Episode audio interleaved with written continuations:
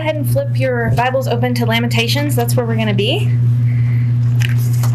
Why talk about struggles if you're not going to go to a lament? right? Um, so, my topic this morning is seek. When life's struggles lead to fruitful searches. Well, when do you search for things? Is it not when you don't have them on your person? I'm not typically searching for my watch because it's right here, or my wedding ring because I never take it off. I'm searching for my child's soccer uniform on a Saturday morning when it's time to go and it's, I don't know where it is. Uh, those are the kinds of things I search for when I don't have it. So this morning, and maybe during this entire lectureship, if you're searching for peace, if you're searching for hope, then I'm here this morning to tell you that what you're really searching for is struggle.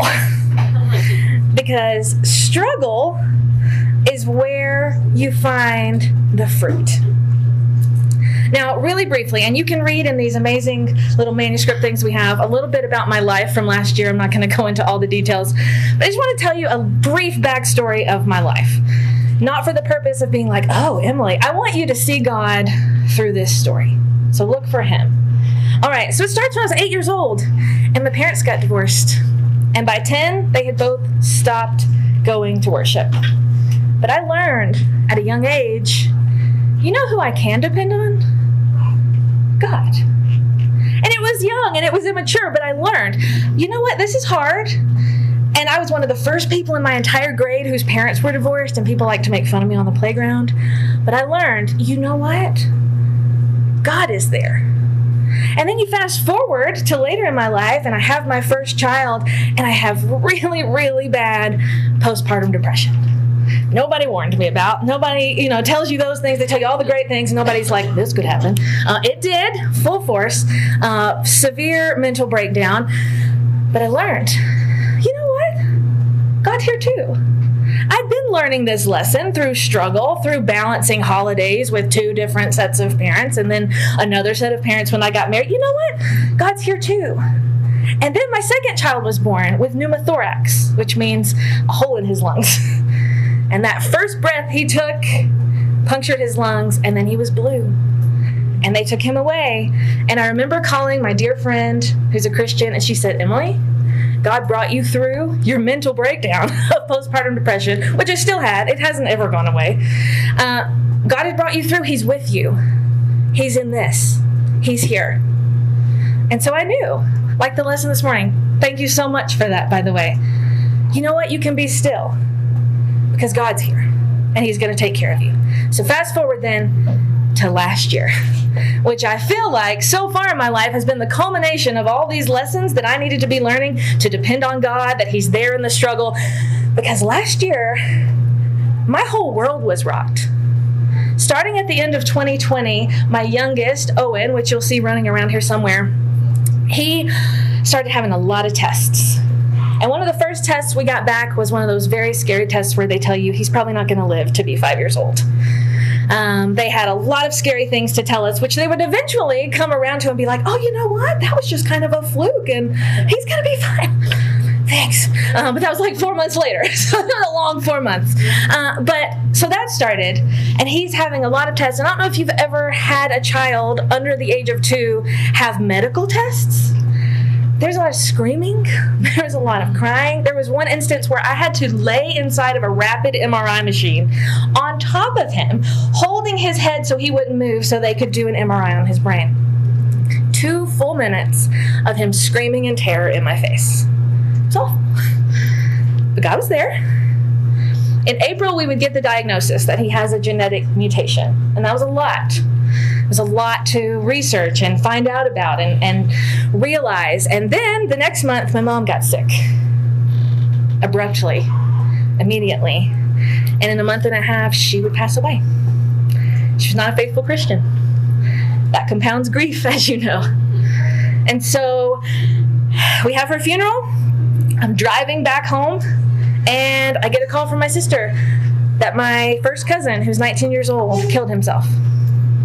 So the next weekend, I have to come back 10 more hours to a funeral. When I show up at the funeral home, they say, Oh, we have your mom's remains, and they hand them to me. I go back home, and two weeks later, my sister calls again and she says, Uncle Jeff had a massive heart attack and died. So here we go again. Round three of the funerals.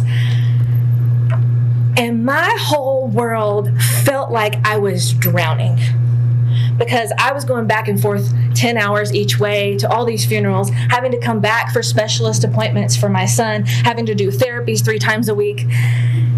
And there was a time in there where I thought, I don't know what I'm going to do. Then I remembered what have I always done? Who's always been there? And then I looked back and I thought, you know, I wouldn't wish people getting divorced on anybody. That's not God's plan for marriage. But you know what God did in that? He held me and He showed me from a very young age He's going to be there. And then when pregnancy and childbirth didn't go the way that I planned either time, God said, I'm with you and I'm here. Depend on me. And so when last year happened, what else could I do but say, God, you have to have this because I can't. And I'm here today to tell you that He carried me through all of last year, and it still hurts, and grief is weird, but He's got me. And I learn these lessons from His Word because He's always been there. Not just for me, though I have seen it through my life. He's always been there for His people. Always. So we're going to go to Lamentations. And we're going to talk about struggle and pain. And we're going to hear from someone who knows a thing or two about struggle and pain. Now, it's not expressly said in the, um, the lament who wrote it. Most people attribute that to Jeremiah. Uh, even the earliest records kind of attribute that to Jeremiah. He's the weeping prophet, so it kind of makes sense, right? He, he is a pretty sad dude. His ministry was rough. Um, nobody's really coming back to God. Everything's just being destroyed. Um, this was probably written about 587 BC when Babylon has come in and is raiding and razing everything. The people are dying of all manner of horrible things starvation, desolation, just it's awful. And the worst part about it is that the people don't love God. And so Jeremiah is sick because here are people who are hurting. He's hurting. He's trying to be faithful in the midst of all of these people who aren't, and all of these bad things are happening to the people in the place that he loves, and the people won't turn to God. And so the captivity's coming, and it's going to be rough. But what's the point? What's the point of struggle? Why couldn't this life just be perfect and everything be great and sunshine and rainbows and every moment you're just frolicking through fields looking at the beautiful Rocky Mountains? That'd be fantastic. But you know what I would do if that was the case? I'd think, man, I'm awesome. Look at what I've done with my life. I'm doing great. But it's God. And it's in the struggle that we learn that we have to depend on God. Think back to the cycle of these Israelites. Think to the book of Judges, just Judges. Think of Judges. What happens in the book of Judges? Things are going well, and they're like, mm, we're great. We're going to forget God. And then things are awful, and they're like, oh, yeah, God.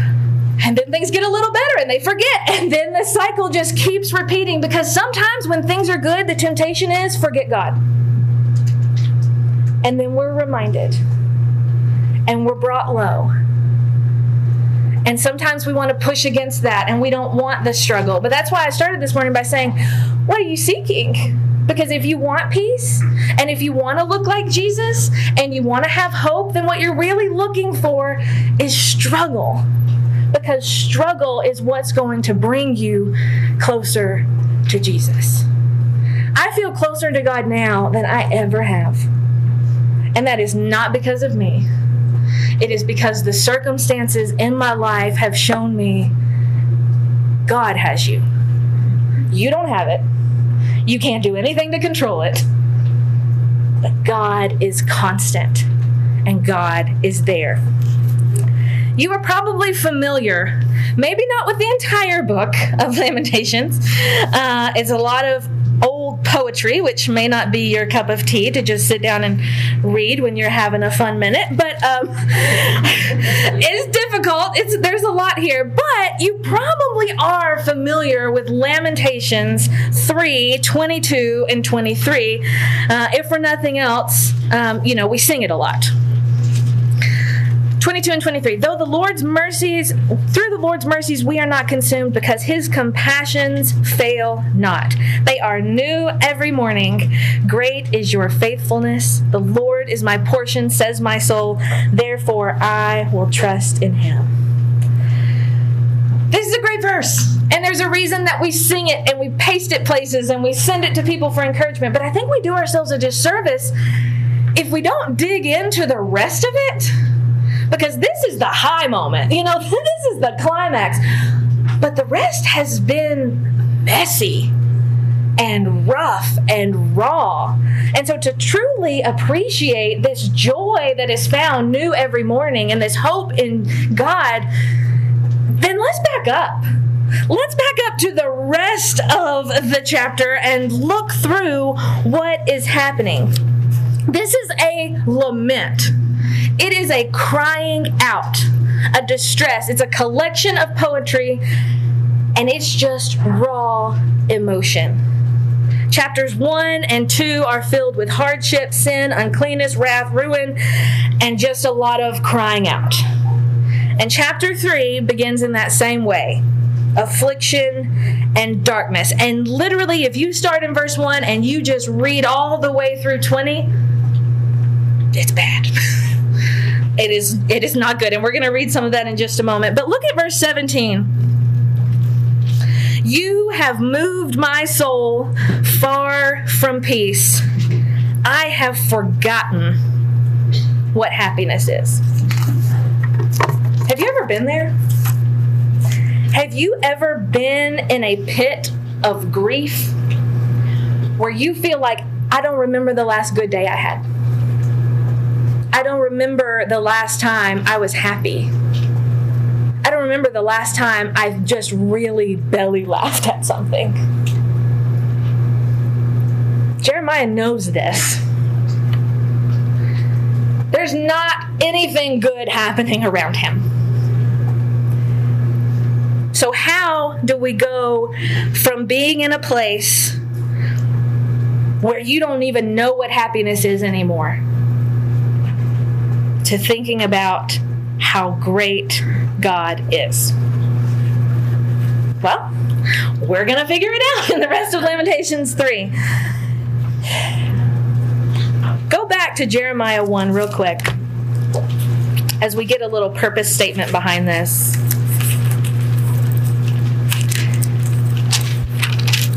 You know, God does not delight in us being miserable. This isn't what God wants. What does God want? Doesn't He want you?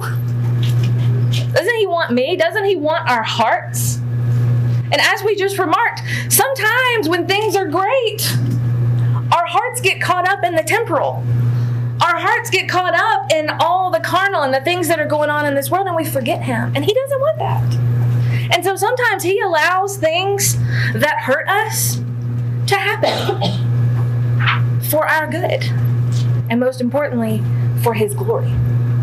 And so in Jeremiah 1:10, God's giving these instructions to Jeremiah and he says, starting in verse 9, Behold, I have put my words in your mouth. See, I have this day set you over the nations and over the kingdoms to root out and pull down, to destroy and to throw down, but to build and to plant.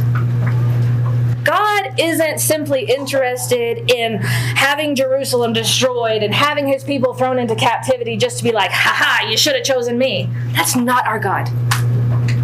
Our God is good. Our God is faithful. He wants their hearts. He knows that what is best for them is Him. And so, He says, I'm going to let all this stuff be destroyed so that you'll turn to me so that I can build, so that I can plant. So, how do we do that? Well, while Jeremiah didn't really like what was happening, to say the very least, um, probably didn't understand fully what was going on, he still says in Jeremiah 10, 23 and 24. And 23 you're probably very familiar with. Oh Lord, I know the way of man is not in himself. It is not in man who walks to direct his own steps. But look at verse 24.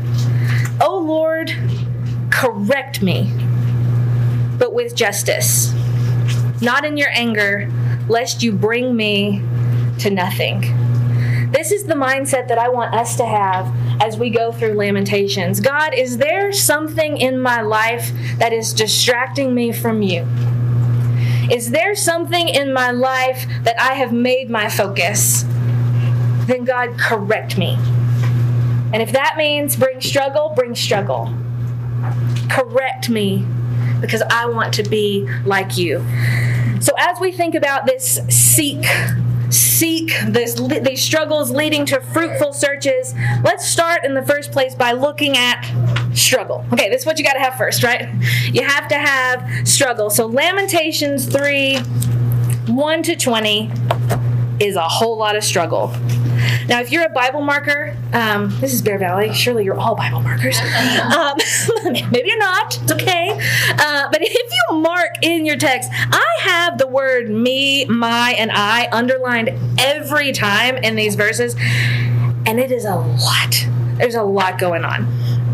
I am the man who has seen affliction by the rod of his wrath. He has led me and made me walk in darkness and not in light.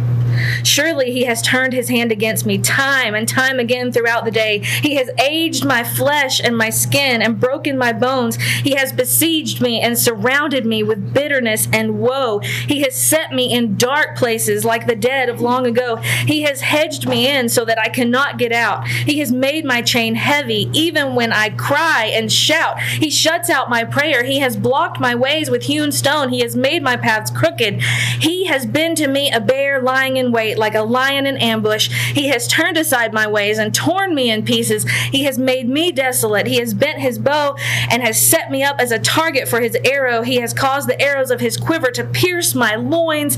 I have become the ridicule of all my people, their taunting song all the day. He has filled me with bitterness. He has made me drink wormwood. He has also broken my teeth with gravel and covered me with ashes.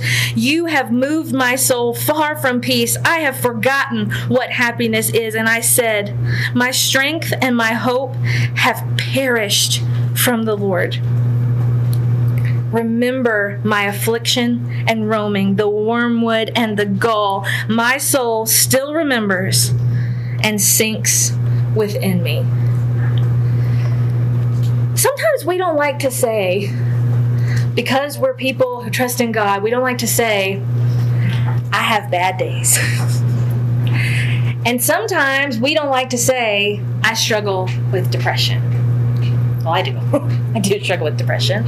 And for the last year, I have struggled with some deep grief, and I have wrestled with passages that talk about how we don't grieve as those who don't have hope. And I'm like, what if you're grieving over somebody who doesn't have hope? It's a whole thing. Sometimes this is where we are. And you know what I learned from this text? God can handle it. God can handle you crying out in pain, maybe even being a little over dramatic about it. Uh-huh. I'm sure some of these things didn't actually happen. You know, it's poetic. But God can handle it. And God understands the feelings that we have. Who created your feelings? Don't you think that an all powerful God can then handle your feelings if you appropriately let them out? So Jeremiah's not over here bashing everybody else over the head with it. He's crying out to God from this pit. He's in a pit and he takes it to God. He is low. Have you ever been there? Maybe you're thinking, well, I haven't been that low. Great. but maybe you have.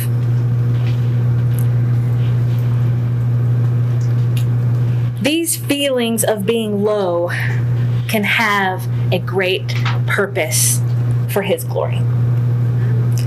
in James 1, we read the very common uh, verse, we quote it a lot Count it all joy when you encounter or fall into various trials, knowing that the testing of your faith produces patience. Well, there's one of those fruitful things that's going to come. About when you fall into various trials? The word fall literally means encompassed all about. So have my husband uses the illustration of going to a swimming pool. have you ever been walking too close to a swimming pool and whoop, you're in it? And then you are encompassed all about with water, right? Like it's everywhere. It's above, it's below, it's places you don't know. You don't know where you are. It's a whole thing. Sometimes this is life. Where you're walking along and life has been fine, and then you are encompassed all about with things. Things that are storms, things that are struggles, things maybe you brought on yourselves, probably things you didn't bring on yourself. There are so many things, but there can be joy. How? Well, I think that that joy comes from the struggle. When people talk about, and it's a real popular thing now, people talk about being on the struggle bus. I live there, set up residence. Uh, but what I like about the struggle that people talk about is struggle means to strive. And not to go against what you said this morning, because that part, yes, don't strive against God and forget, you know, things. But also, don't just sit in it and forget and just do nothing you know, there's one thing to be still and know God because your focus is where it should be. And there's another thing to be still and give up and to be hopeless and to think, I'm not doing this anymore. It's not worth it. And so, I, in that respect, I want you to struggle today. I want you to strive. The word strive in the New Testament is agonizomai. Okay, we get our word agony from that, so it's not going to be great, right? But agonizomai, to strive, to contend. When you are caught in that deep water, of a storm, of a pit, when you're in the deep water, do you give up and drown? Or do you keep striving. Keep swimming. Keep trying to get your head above the water. God will save you. But if you just give up, you got to be reaching out. You've got to be reaching up to Him so that He can save you. Because if you turn your back on Him, what's going to happen? So we strive 1 Timothy 4:10 we strive, we contend. We, it's like competing for a prize. If you knew that Jesus was up there at the end of the parking lot right now,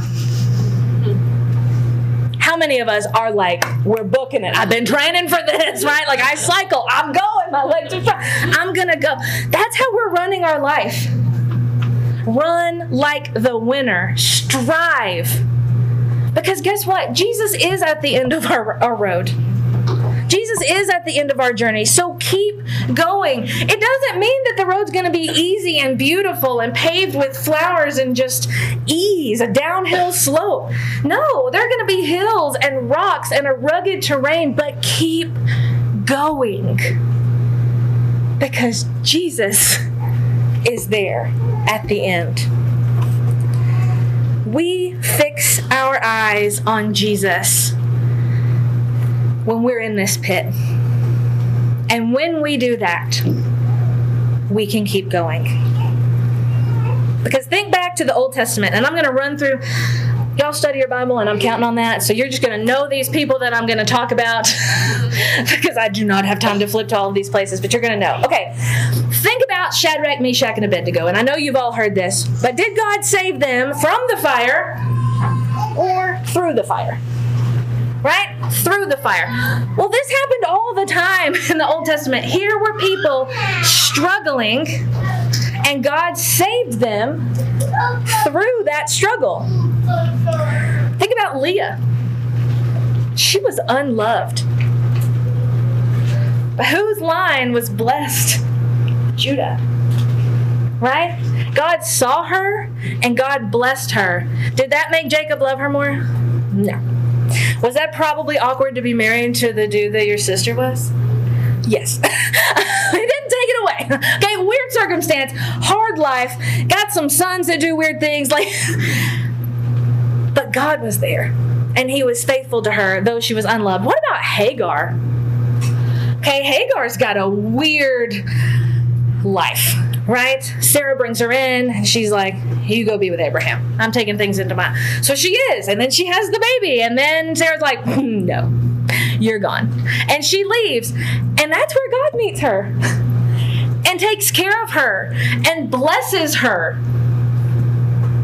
Do you would you want that life that Hagar had? Because I wouldn't. But God blessed her through that storm. He didn't keep her from having that happen. He showed himself more clearly to her when the struggle happened. Think about Joseph and his imprisonment. Think about Hannah being barren. Think about Naaman being sick. Job, his whole life. Think about the church in the New Testament. When did it multiply? When it was persecuted. God often and all throughout history has saved in the fire and not from it. No, He can. He is able to save you from the fire. And we pray, and I have been praying God, please take my depression and anxiety away. Please take my depression and anxiety away. So far, six years in, He hasn't. But if He doesn't take you from it, then He will use it for His glory. And that's the point. So we struggle. So we keep going. So we don't give up because we say, you know what, God, you will use this. And my life's purpose is to glorify you. And so I will endure it. God's point of the captivity was to win his people back. And that's the same thing with the storms in our life. God's purpose is you and your heart. And if your storms lead you closer to Him, then bring me more storms. Because we want to be closer to Him. All right, so we struggle. But in the second place, we exchange. All right, so in Lamentations 21, 3 21 to 23a, this I call to mind, and therefore I have hope. Okay, so we'll pause here for a moment. We got a mindset shift there's something we have to do if we want our struggles to lead to something fruitful, and that is we have to exchange negative thinking for heavenly thinking. This I call to mind. Okay, I'm not leaving my mind in the pit. And look at all those verses of pit, right? And that's not even the first two chapters of it, okay? It's been rough. He's in the pit, but he doesn't stay there. He looks up with his mind's eye. This I call to mind, and therefore I have hope. Through the Lord's mercies, we are not consumed because his compassions or his deep love, the deep love from a superior, his compassions fail not. They are new every morning. God allows this hurt to happen to help us. He looked up. He didn't stay in it. He didn't stay focused on the here and now. He looked up. He remembered. How faithful has God been? In the midst of going through all of the things of last year, you know what I could do? I could remember being 10 years old and going and spending the night at my next door neighbor's house because her dad was a deacon and her mom would bake cinnamon rolls on Sunday morning. And even though my parents weren't going to go, I could go spend the night at their house on Saturday night and I could go and I would make the best friends of my life in the youth group. I would be introduced to a preacher who went to Freed Hardeman, who told me what Freed Hardeman even was, uh, which is where I would end up, which is where I would meet my husband, who is a faithful Christian. All because God has been there taking care of me. And so sometimes in our struggles, we think, you know what? I've had more struggles. Maybe they weren't as big of struggles because I needed smaller struggles to lead me up to these larger struggles. The older you get, the worse they're probably going to get. And that means you can handle more because God's got you. But we remember how faithful has God been this whole time? I'm going to think about that. In Philippians chapter 4, when we talk about praying, taking away those anxieties, and we cast our cares on God, and then we're going to have this peace that surpasses understanding. How's that going to happen? Well, if you keep going, verse 8 kind of gives you this mindset of how some of that's going to happen. Well, you got to change the way you're thinking. So instead of focusing on all these anxieties and cares that you're taking to God, you give them to God, and then you think on things that are good, things that are praiseworthy. How many things are praiseworthy? Well, Lamentations would tell us there are new things every morning that are praiseworthy. Every morning. And so we will not run out of things to praise God for. We just have to stop being so focused on self that we forget to praise Him, even in the struggle. And that's rough. Listen, there were times when all I could think about was, I've got to drive this much, and then I've got to get back, and I've got a doctor's appointment. And it was so hard not to be focused on self. But we have to stop and remember it's God who is good. It's God's goodness that will get me through this. Turn off what breeds negativity and increase what promotes praise. Think about Abraham. Difficult must it have been for him to take Isaac and to think about offering Isaac? Now that I have a son, whew, Abraham, you are a faithful man. And he takes him, and you know what he says? When Isaac's like, Where's the sacrifice? so I can only imagine was a very awkward moment in biblical history, right?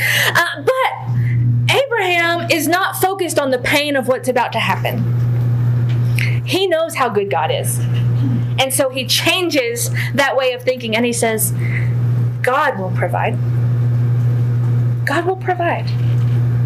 And that gives him the strength to do what is necessary, to do what is coming. And that's what it takes for our lives. Sometimes just getting up out of bed that next day is hard. But if we will think, God is able, God will provide, And we can do it. It's not of our own accord. It's not of all the strength we can muster. No, it's God. It is God's goodness and God's faithfulness and His compassions that lead us to keep going.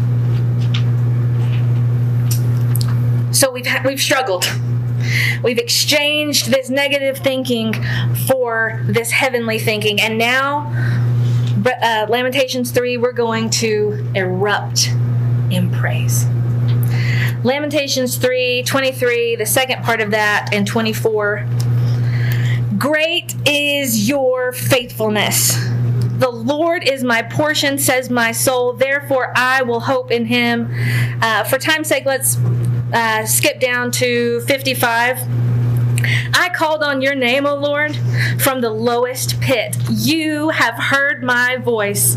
Do not hide your ear from my sighing, from my cry from help. You drew near on the day I called you and said, Do not fear.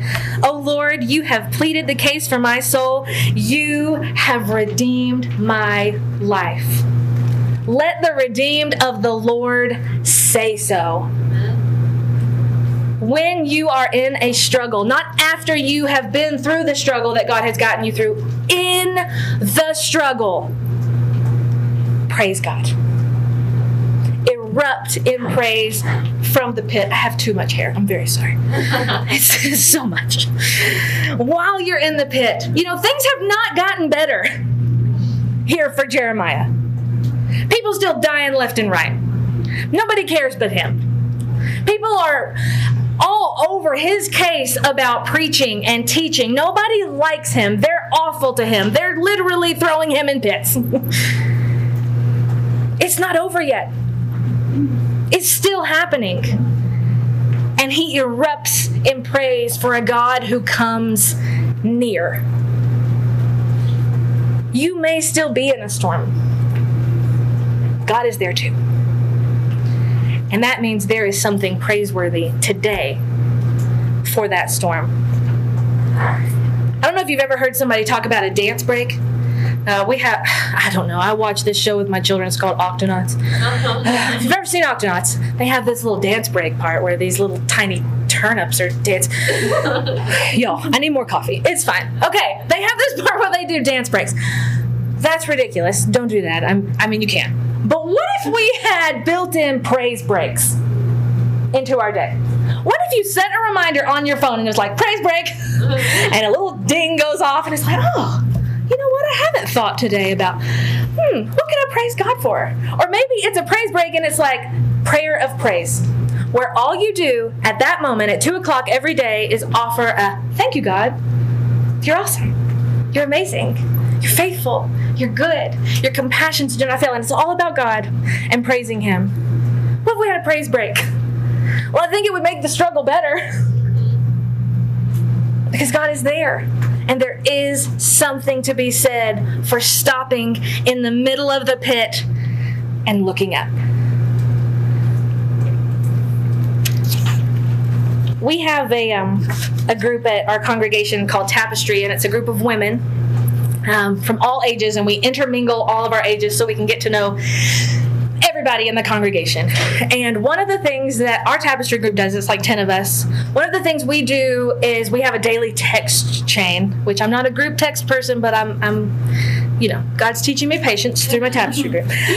so every morning at like 6:30, the first one starts, and it starts the day on a scripture or a biblical thought, and then we just it just goes from there. Because you've, you've ever been a part of a group chat, then you know that it's chaos. Uh, but one of the things recently that came up was someone said, I wish, blah, blah, blah, blah, blah, blah. And then they had something to say. And someone else, an older lady in our group, said, You know, years ago, I tried to eliminate the word wish from my vocabulary. And we were like, Okay, I'm intrigued. and she said, I want to say, I'm going to be praying that something happens so that I can intentionally thank God when it does or thank Him when it doesn't because it wasn't for my good.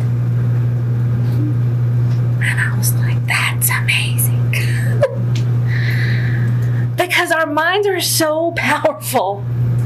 And having these moments where we are intentional about praising God, these are the things that are going to get us through the storms.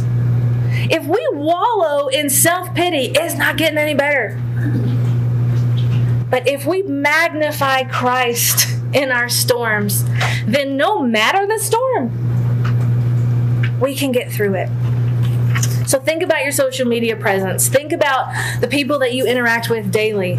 How can you praise God in those conversations? How can you be the person that they think, I didn't know that was going on in their life. I didn't know they were in so much pain. It's not because we're trying to be, you know, putting up this front like nothing bad ever happens to us, but instead saying something bad is happening to me. And you know what? God's there, and He's got me. And I will be okay because He's my Father and He's carrying me. So be real, be vulnerable, but don't be negative. Instead, shine the light of Christ. And so often, when we are weak, He's what? Strong. That's when His glory can be on display the most. When we will get out of the way and let Him shine through. All right, in the fourth place, keep waiting. Lamentations 3 25 to as long as I want to go. The Lord is good to those who wait for him, to the soul who seeks him. It is good that one should hope and wait quietly for the salvation of the Lord. God allows things that hurt to happen to us. Why? Because it is good. It is good for us to wait on God. If I got everything I ever wanted right when I wanted it, I would never have a grateful heart. Something I'm presently trying to teach my six year old and also myself. because it's hard to wait. It's hard when things don't immediately happen. But if you go to Hebrews, Hebrews 12, 11, Now, no chastening seems to be joyful for the present, but painful. Nevertheless, afterward, okay, after, we're still waiting. It hadn't been great and it has not been fun. Afterward, it yields the peaceable fruit of righteousness to those who have been trained by it. Is training a short term thing or a long term thing? It's long term, right? That's the point of training. You're trying to build up strength, build up endurance. Well, that's what our storms are. You know what they're doing? They're building up our hope in God. I don't know about you, but when things are great, I'm like, things are great. And when things are awful, I'm like, I can't wait for heaven. Well, if I only ever focus on heaven when things are bad, then I hope God brings more bad things to me. Because our lives are supposed to be Christ. Our minds are supposed to be set on things above and not on things below. And so, if storms are what cause me to think upward, then bring the storms. Keep waiting. Fruit doesn't grow overnight. A spiritually mature person doesn't rise up out of the waters of baptism. you know, think about Romans 12 very quickly. Romans 12, the metamorpho, right? How does a butterfly learn to fly?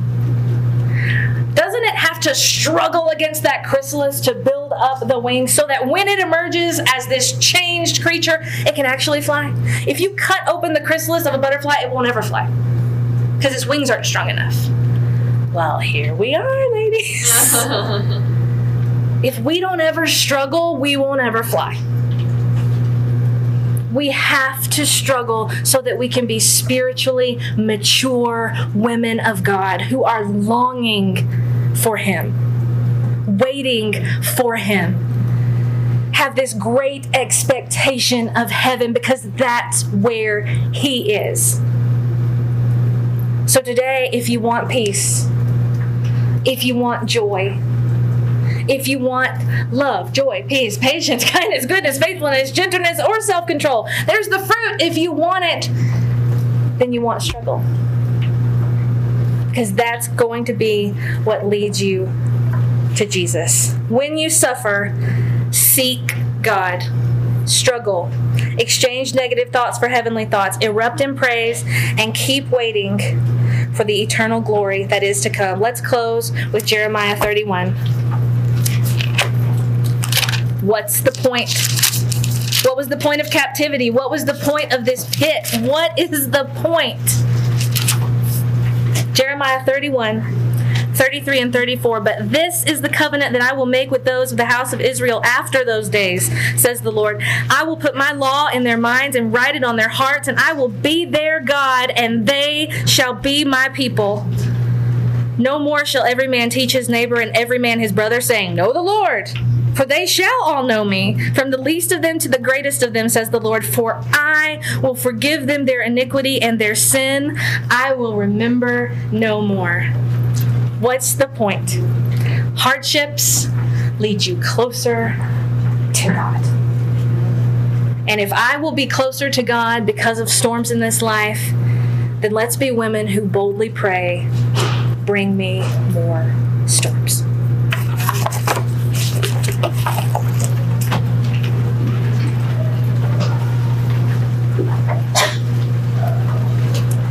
Thank you, Emily. I don't think there's ever been someone who spoke like that that made me think I I'm looking for more struggle. I need to have more struggle. I want more struggle. Thank you for that. It was excellent. God's given you the ability to communicate very well. Uh, and I was thinking, and I wrote this down if He doesn't take it from you, He's with you in it. That needs to be something I write on my wall or have it stuck on my mirror and look at every day. Something that I shared with my mom that I had read somewhere, shared with her years ago. Uh, praise will be your greatest weapon against fear. And you said that basically and i wrote that on john's hospital board and i think you can insert so many words in there praise will be your greatest weapon against fear against pain against storms against anxiety against all things that we face. So you're right about those praise breaks. I like that. And I need to know more about that that last thing that you were describing about. Oh, I'll talk to you about it later. I don't want to take up too much time. Um, we're gonna break five minutes. Sorry. No, I ate into your time, so uh, five minutes. So please be back here. Kathy's going to speak next, Kathy Pollard. So I know you'll want to be back.